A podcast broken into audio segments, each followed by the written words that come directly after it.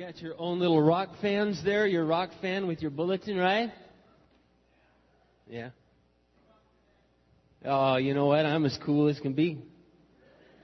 I was born cool, but that's a whole other story. It's fantastic to see so many of you out tonight. I appreciate you coming out tonight. I'm hoping, but I don't know for sure.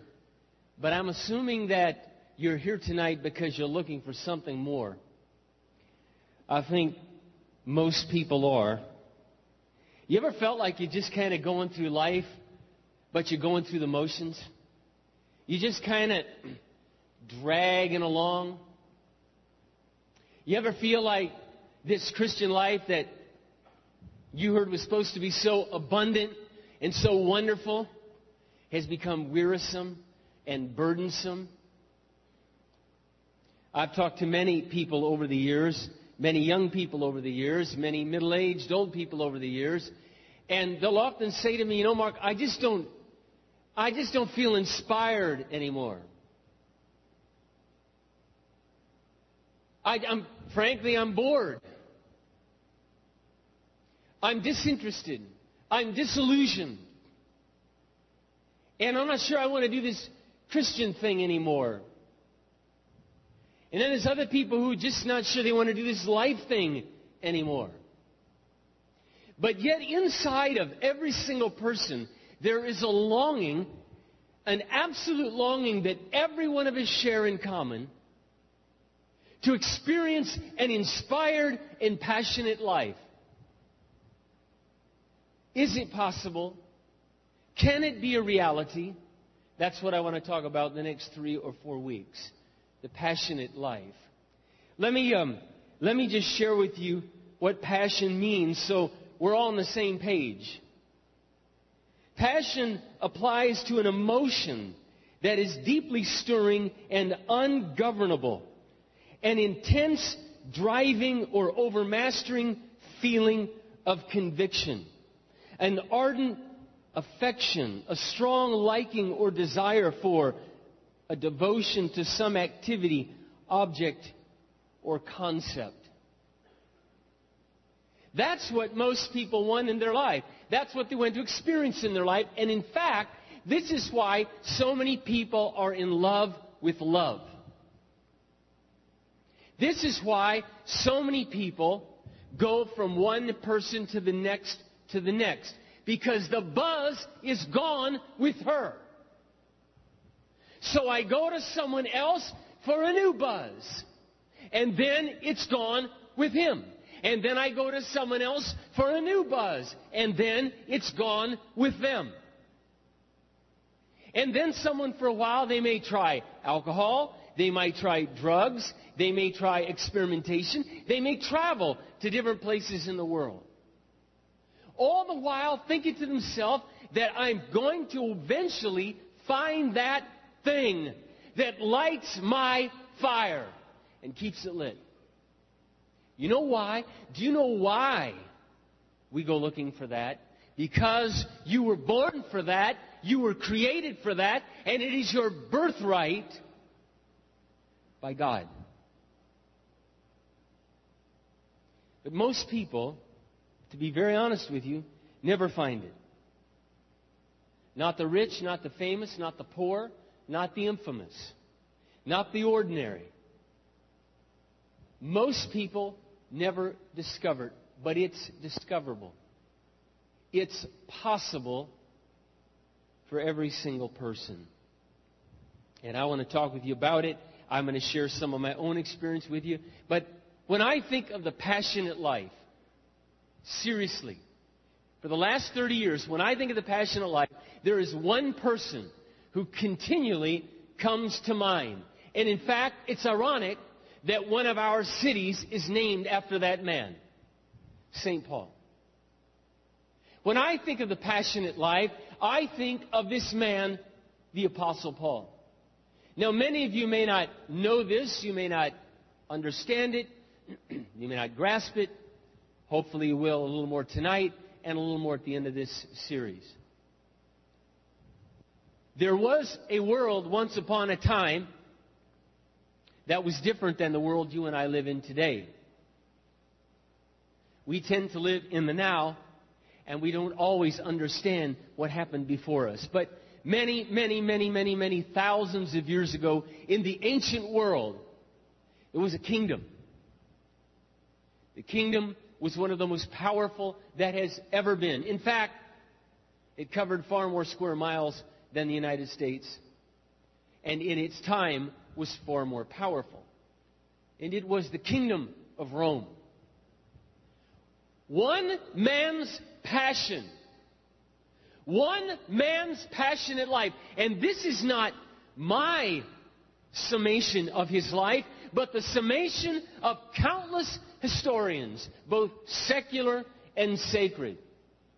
One man's passion turned the ancient Roman world upside down. He ch- changed forever our world.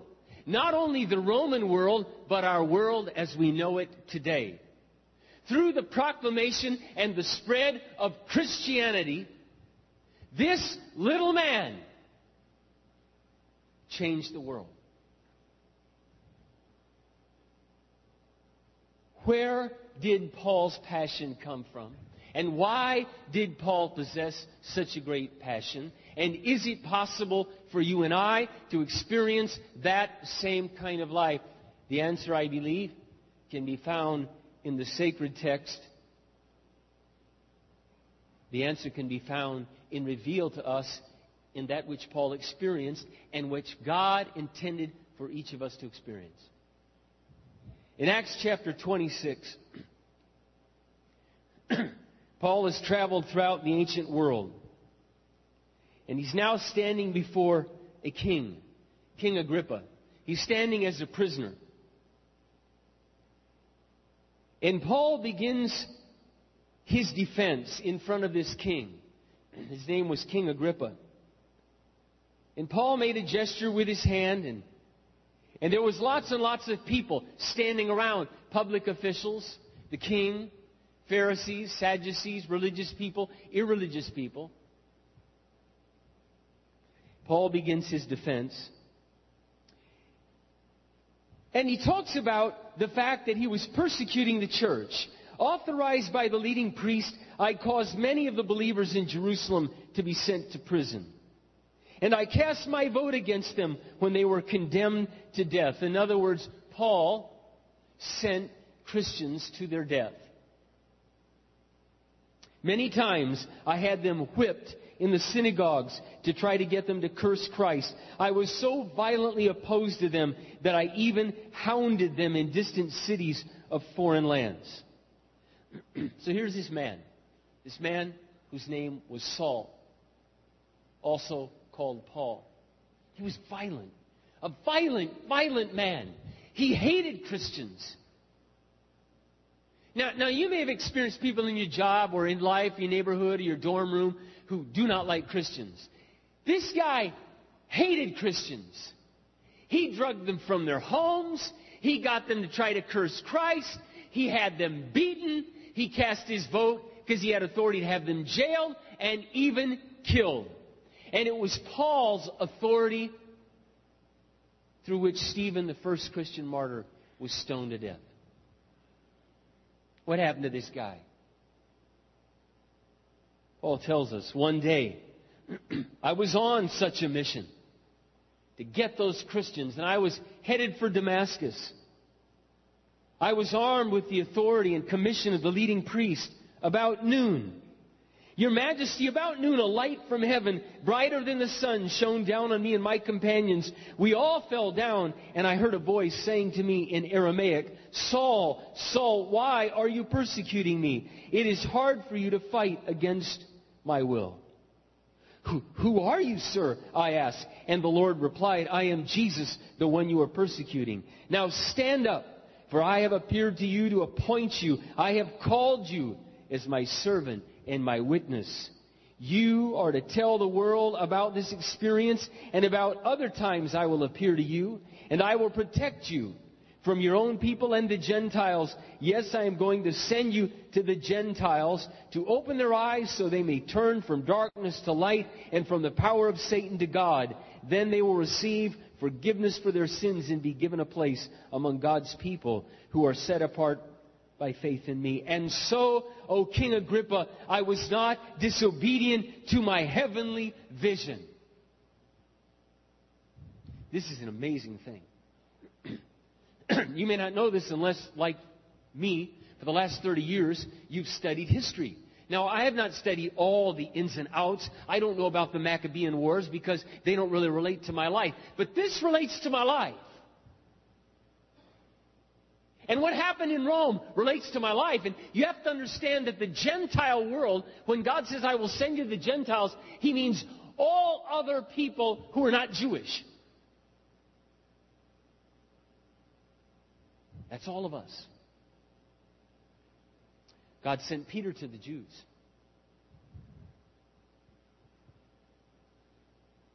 And so Paul has now spent, this is nearing the end of his life, he has spent years of his life traveling, walking, traveling by ship, traveling by caravan, in danger from bandits, in danger from the mobs been in prison many, many times in his life. He's been whipped, he's been stoned. What drove this man? He tells us Agrippa, I was not disobedient to my heavenly calling, to my heavenly vision. You see, Paul had a moment with God. And God intervened in Paul's world. Paul was going along his life, going his merry way, doing that which he thought he should give his life to. And God turned this man on a dime, 180 degrees the other way. How? Why? And how do you and I tap into that life? To me, there's no other life apart from this life. There is no other life. I would not even tell one person about Christ if I did not believe that God had the same calling and the same passionate life for every single Christian. This would be a farce, and I would walk away from it. And I see many today who claim the name of Christ but are missing the passion they're missing the inspiration. They're missing the drive and the motivation to get up every single day out of their bed. Do you know why? Because they forgot their God moment. Paul never forgot it. He nurtured it. He never forgot that God moment. He treasured it in his heart. Do you remember the story of Mary? When the angel came to Mary and said, Mary, you will be great with child. And he will be the Savior of the world. You know what the Bible says Mary did? The Bible says Mary treasured these things up in her heart. Do you know what often we do? Do you know what the Israelites did? They forgot God. They forgot what God had done. You and I forget what God has done. And when we forget what God has done for me, and in my life and in my world, and I don't nurture the memory, and I don't live in the present reality of that vision and that calling. I live a passionless, dreary, meaningless, drudgery, pathetic Christian life. And that is not what God has for you. God has for you. Jesus said, I came that you might have life and that you might have it to the fullest. What did the apostles see? The disciples, the early Christians see in the Lord Jesus. They saw a man for whom the Bible says, Zeal for your house consumes me. Zeal and passion, synonyms. Same word. Enthusiasm, same word. Passion, zeal, enthusiasm. Jesus had it. Jesus said one time when the disciples came back from a long journey and he had just been talking to a woman. And he said, Lord, here's some food. Eat. He said, oh, I'm not hungry. He said, What do you mean you're not hungry? It was a long journey. He said, I have food you don't know about. My food is to do the will of him who sent me. What was Jesus saying? He said, Guys, listen to me. There's a passion in my life. There's a drive in my life that feeds and energizes my spirit. And it's the will and the calling and the divine plan of God for my life. And Jesus knew it, and Paul knew it, and the early church was ablaze with it, and they turned their world upside down. And in America, the Christians don't have the faintest idea, many of them, of what this life is meant to be. And there's no drive, and there's no overarching cause, and there's no reason for them to get out of bed, and churches just become a hobby. And what they're really passionate about is their new LED plasma television. Or relationship, or this thing, or that thing over there, and they've given up their birthright.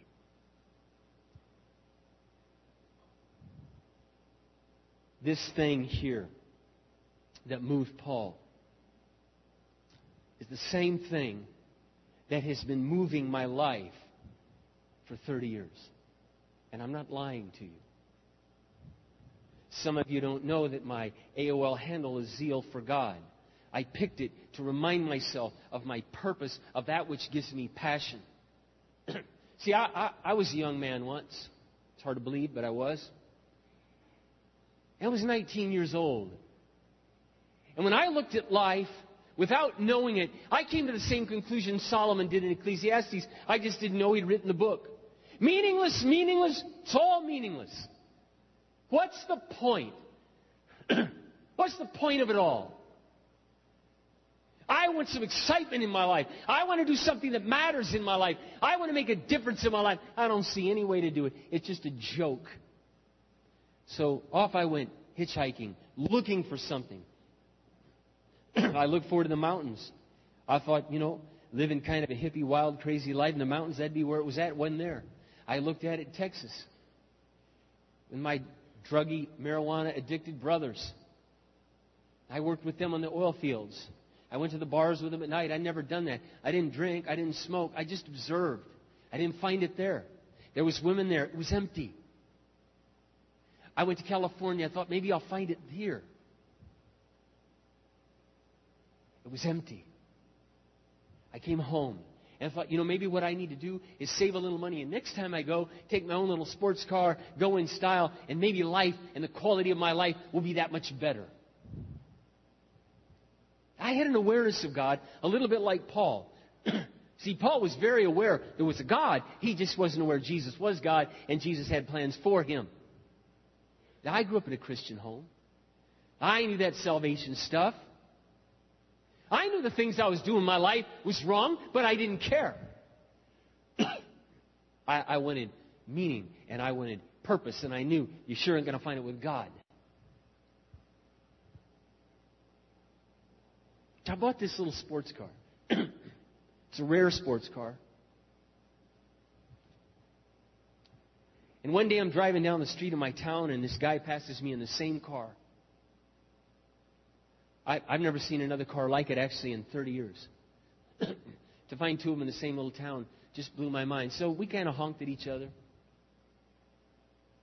I had no idea at that moment of the grand scheme of God in my life. I'm just going my merry way. Over the next two months, over the next two months, some very, very, very bizarre things started to happen. And you know what? Many of you have had very similar things happen, but you did not recognize the voice of God in the tragedy. one night, I was driving home from seeing The Who in concert. And it was about four in the morning. And again, alcohol, drugs, they were never my thing. So I was not under the influence. I hadn't drunk. I hadn't smoked. I was just really tired. And I'm driving home, Highway 35. It's just like the highway we have here, only it's down in Iowa. And I'm driving about this 70 mile stretch from Des Moines to where I lived. And all of a sudden, I woke up in the grass of the middle of the two highways and I'm driving the car. And I'm totally shocked and shook up. And, and I'm looking around me. And how did I get here? And, and I'm actually driving. Wasn't like I stopped and, you know, I could have hit a culvert. I could have hit one of those, you know, dirt mounds that are in the middle of the ditch. I could have sideswiped someone. I could have been in the other freeway, head on collision. I could have hit a bridge embankment. I didn't. I got back on the highway. I was really freaked out. Rolled the window down, turned the radio up, as loud as it was a go because I had quite a bit longer ways to go. Three more times it happened on my way home. I remember finally crawling in bed for just about an hour before I had to be to work and laying there wondering, how did I get home? How did I survive? And it really, really scared me to realize my time could have been tonight. I could be a bloody, mangled mess right now. Started to think. I still carried on the life that I was living. It was a very immoral life. and one day, about a week later, I was driving to work, and I, you know, I took some risk in this car because it would handle the road like a little go kart. And from about here to that back wall, I'm driving in my lane. All of a sudden, this old guy, he pulls in my lane, and he's just coming at me head on. And I'm like, oh my gosh, I'm going to have a head on collision. I didn't say, oh my gosh, but that, that's all right. And anyway, yeah. So fortunately, I had this sports car that literally would maneuver on a dime, and I just, boom, boom, just like that. I was in the, in the side of the road and back on the road. It was that fast I had to react, and I had a, would, would have had a head on collision. And my heart was pounding, and I was completely like, what the heck is going on? I took a left turn when I finally got to this town. I took it pretty fast. I took it at about 60 because the car would do it. And it turns out the whole road was covered with frost. I didn't see the frost. And it was frosted. And the car just went out from under me. Just, just like if a motorcycle, you know, you laid it down, the car is just going. It's headed for the ditch. It's quite a drop off. I didn't have my seatbelt on. It was a rag top. And I was thinking to myself, I'm either going to die or be paralyzed, really hurt. What the blank is going on? And I get to the ditch, it starts to go down. All of a sudden, the car just kind of catches and corrects itself, and and I slowed it down and got back on the road, and my heart is pounding out of my chest. I take a right turn to go through the little school section. It's a 10 mile an hour zone in this little school section, and the factory where I worked was just on the other side of the school lot. And my accelerator surged forward by itself, surged forward, stuck at 60 miles an hour. I stuck it in neutral. The engine's revving really high. I turn it off. It kind of cough, cough, cough, cough, and I go in the parking lot. Finally, the car dies, and my heart is pounding out of my chest. And I'm so mad and scared at the same time. I get out of the car. I kick the door. I went into the factory, went into the little office where the, the heat switches were, and I turned them on the wall. I turned around to go to the bathroom, and I heard a giant kind of a whoosh sound, and I look out the window, and flames are shooting out of the heaters about 15 feet. There was a gas leak. Un, you know, of course, I didn't realize that if the whole place had been full of gas, I'd have already been incinerated. I, that when you're freaked out, you're freaked out. I jumped through the door, down over the railing, landed on the gravel with a heavy thud, and I was really pissed, and I was really scared.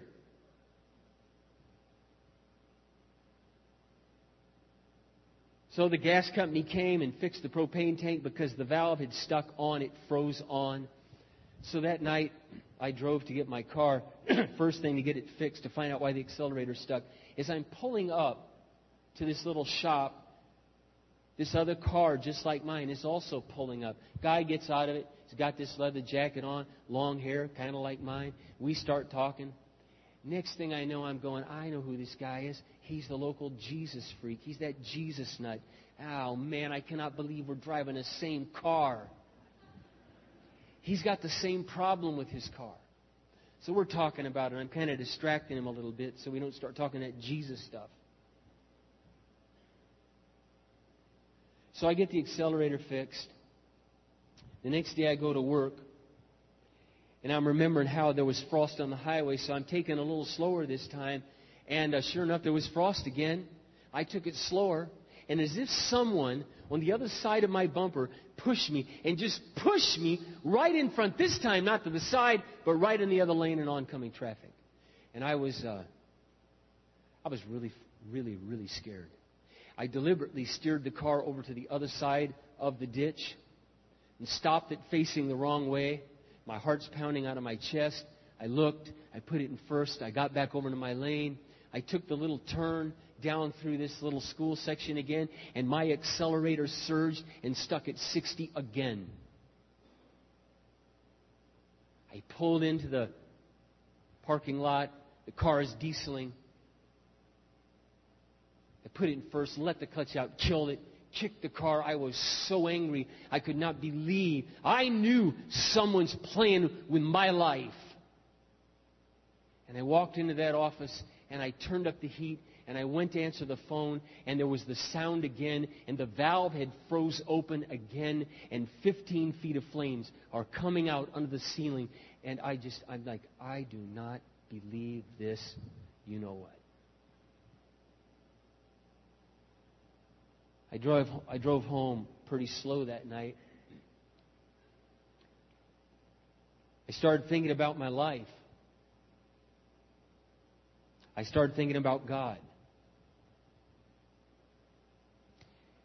That night I was supposed to go see this girl I was going out with who I knew I was doing things I shouldn't be doing.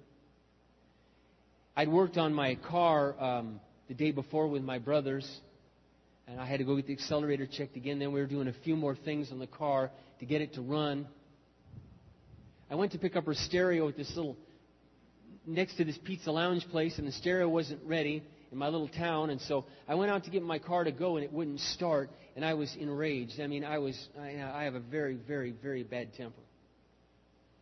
I mean, that's why I relate so much to Paul. The kind of temper that would easily put my fist through the roof. I don't care if I had to put duct tape on it. I would, I would punish that roof and the car wouldn't start. I've already cracked the dash a number of times in that car, and I knew this time, you know, I'll do something. I may, I may break my hand. I don't want to go to the hospital. Just walk away from this car, Mark. So I got out of the car, and I walked into the pizza place, and I sat in the very back, and I'm, I'm, you know, I'm saying a lot of really bad things in my head, but at the same time, I know is no coincidence. God, God is messing with me.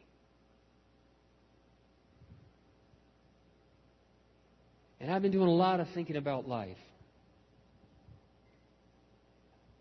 No sooner I sat down in that seat than that Jesus freak nut walked into the pizza lounge. And I'm like, do not make eye contact. Just keep your face, kind of put my head like this. And uh, I looked up to see if my pizza's ready. Sure enough, he sees me, waves, and he comes walking over. And he always had this line after he said hi to you. He's like, "You've been thinking about spiritual things lately?" He just guy didn't. The guy didn't mess around. He just he just got right to the point. and I thought, you know what? He comes over here to now find out what he's really made of. So he came over and he did the thing. I said, sit down. I said, let me tell you what's been going on in my life. So I started telling, started telling about this girl. He said, that wouldn't be so and so, would it? I said, Oh, you've got to be kidding. You know her? He goes, Oh, yeah. Uh, she was in my Bible study. I led her to Christ. And I'm thinking to myself, Oh, that's all I need is to be messing around with one of God's little girls. This is not a good situation that I am in.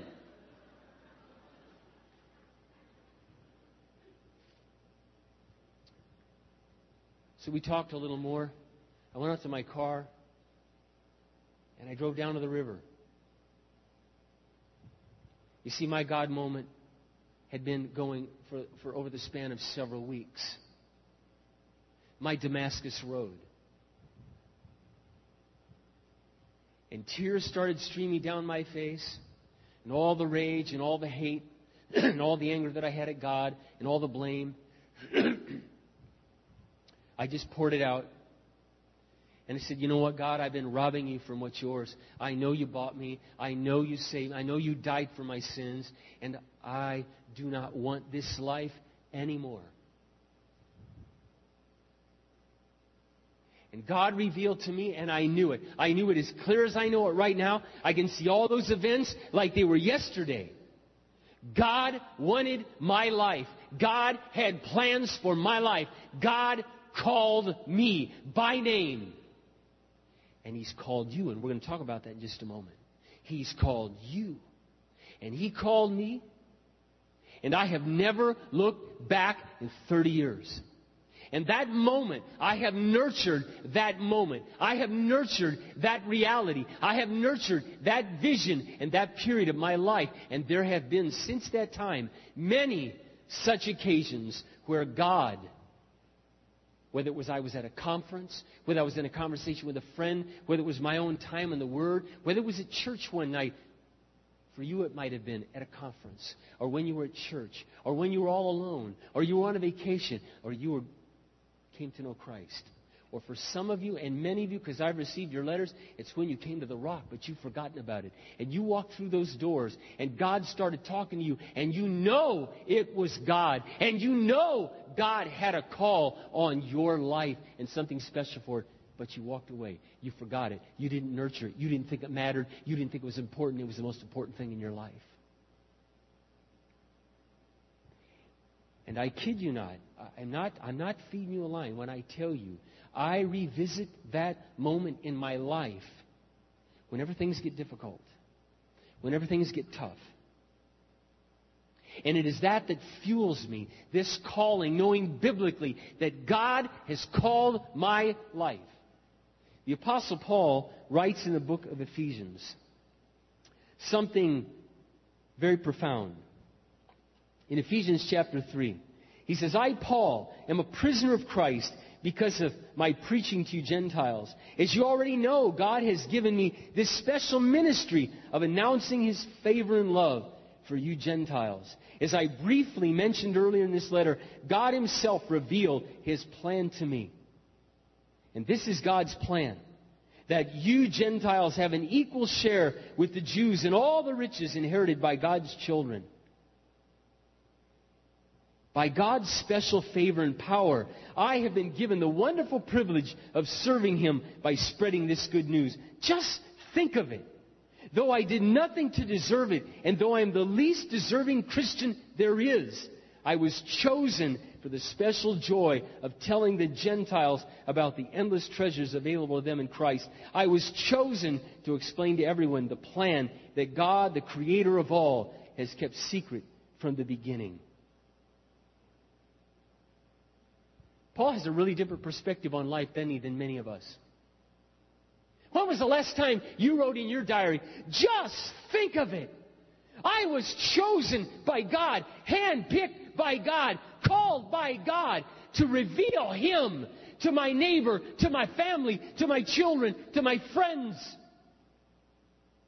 God, the creator of all, picked me, called me, appointed me, chose me. This was so meaningful the Apostle Paul that he spent much of his life in prison. He was beaten times without number. He was stoned, and the man would not give up. Do you know why? Because he had a moment with God, and he never forgot it, and he nurtured it, and nurtured it, and nurtured it, and it was steadfast in his memory, and it filled him with energy and vitality. Paul writes over 11 times he refers to his own calling. But not only does he refer to his calling, but in Romans, in Corinthians, in Ephesians, and in Ephesians, and in Peter. Countless times, the writer tells us we've been called. You have been chosen. You have been given the special privilege by God. The question is, do you really get it? Have you really gotten it? I want to say in love, I hope by the end of this series you get it or the Christian life is going to be the biggest burden of your life. I am not exaggerating. This is where the action is. This brings purpose and meaning and significance to everything you do. To everything you do.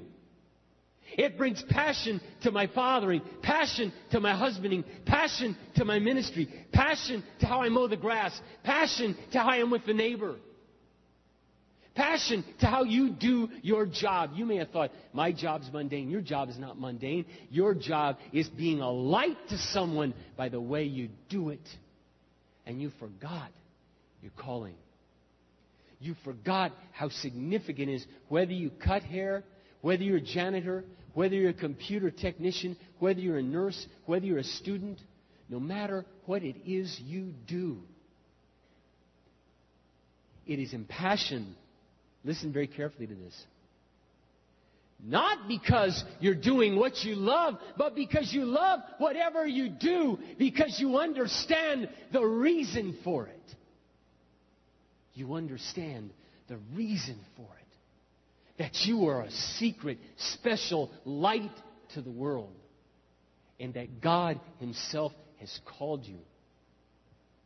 I know many of you, I could call you up by name, that have had divine God moments in your life. You can look back and see the hand of God in your life.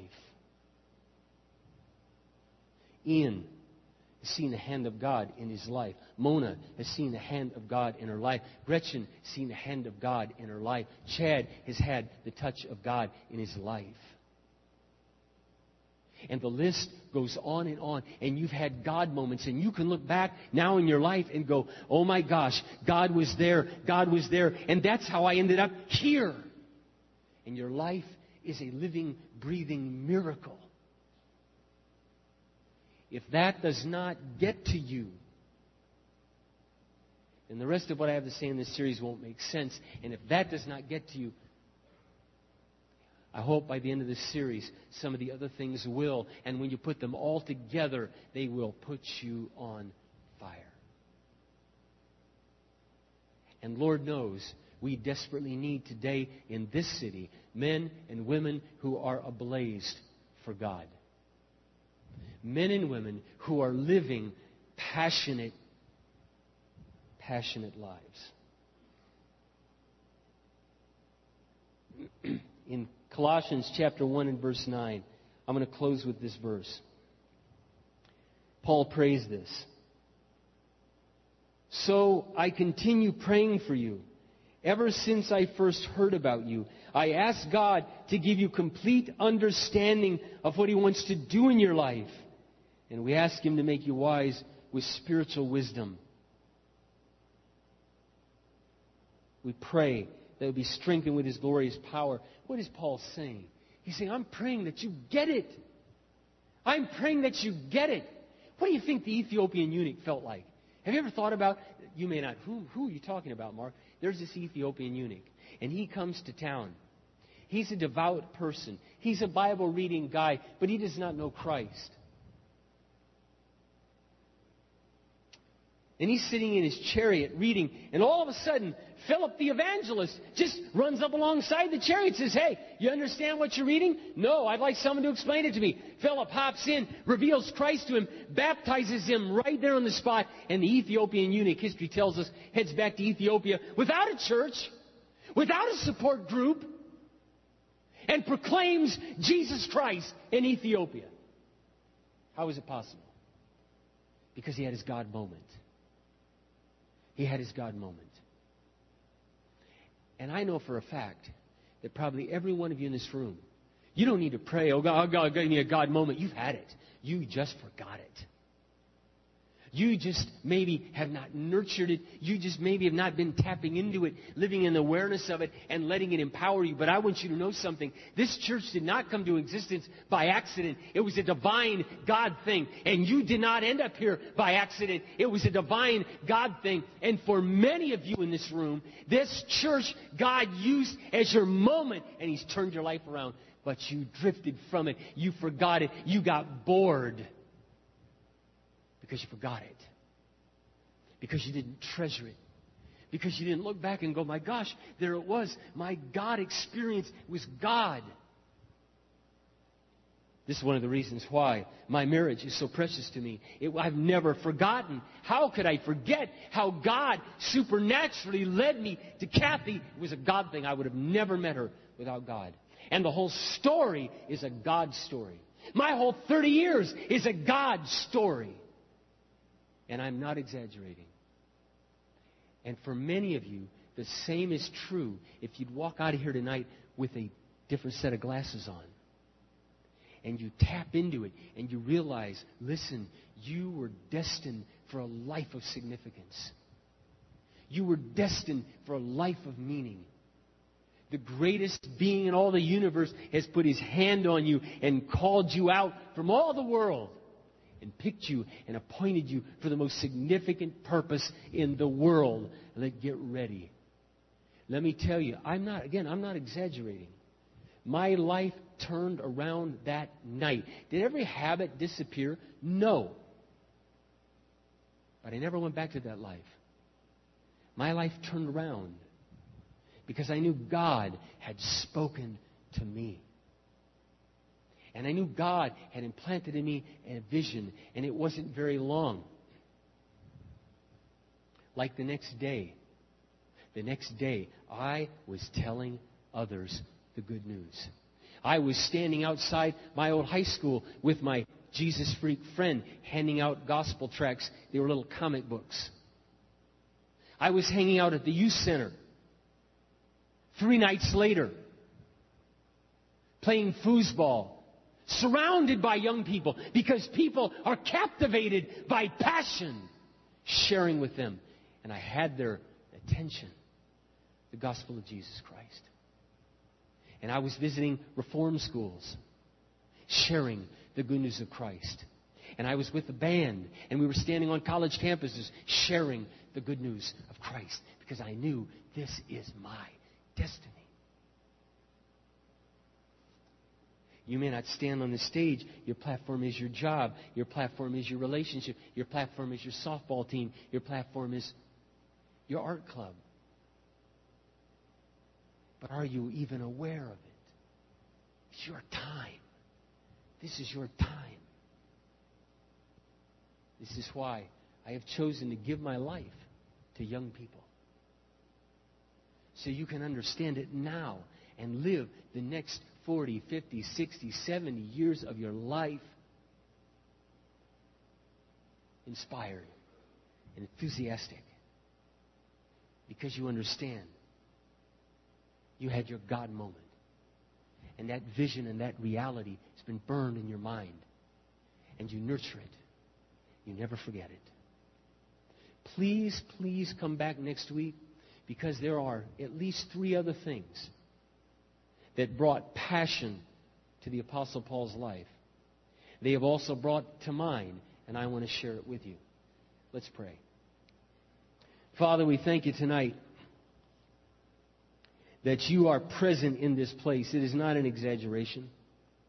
How many times there have been people in this audience that have experienced God right here in this room?